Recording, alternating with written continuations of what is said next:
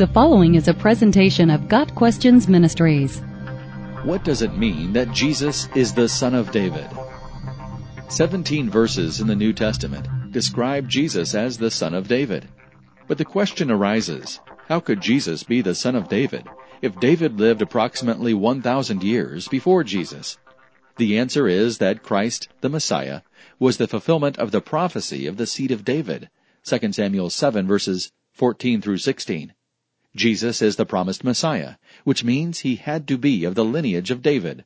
Matthew 1 gives the genealogical proof that Jesus, in his humanity, was a direct descendant of Abraham and David through Joseph, Jesus' legal father. The genealogy of Luke chapter 3 traces Jesus' lineage through his mother Mary. Jesus was a descendant of David by adoption through Joseph and by blood through Mary.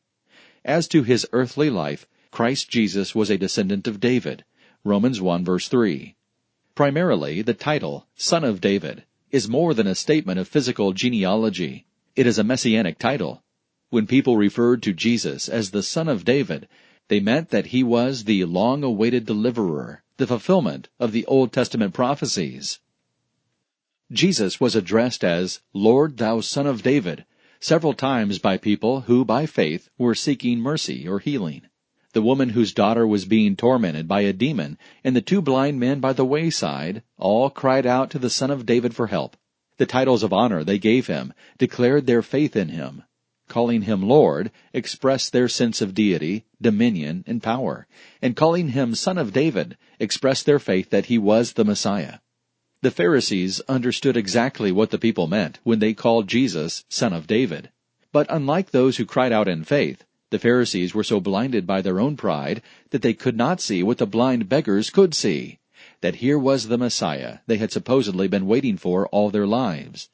They hated Jesus because he would not give them the honor they thought they deserved.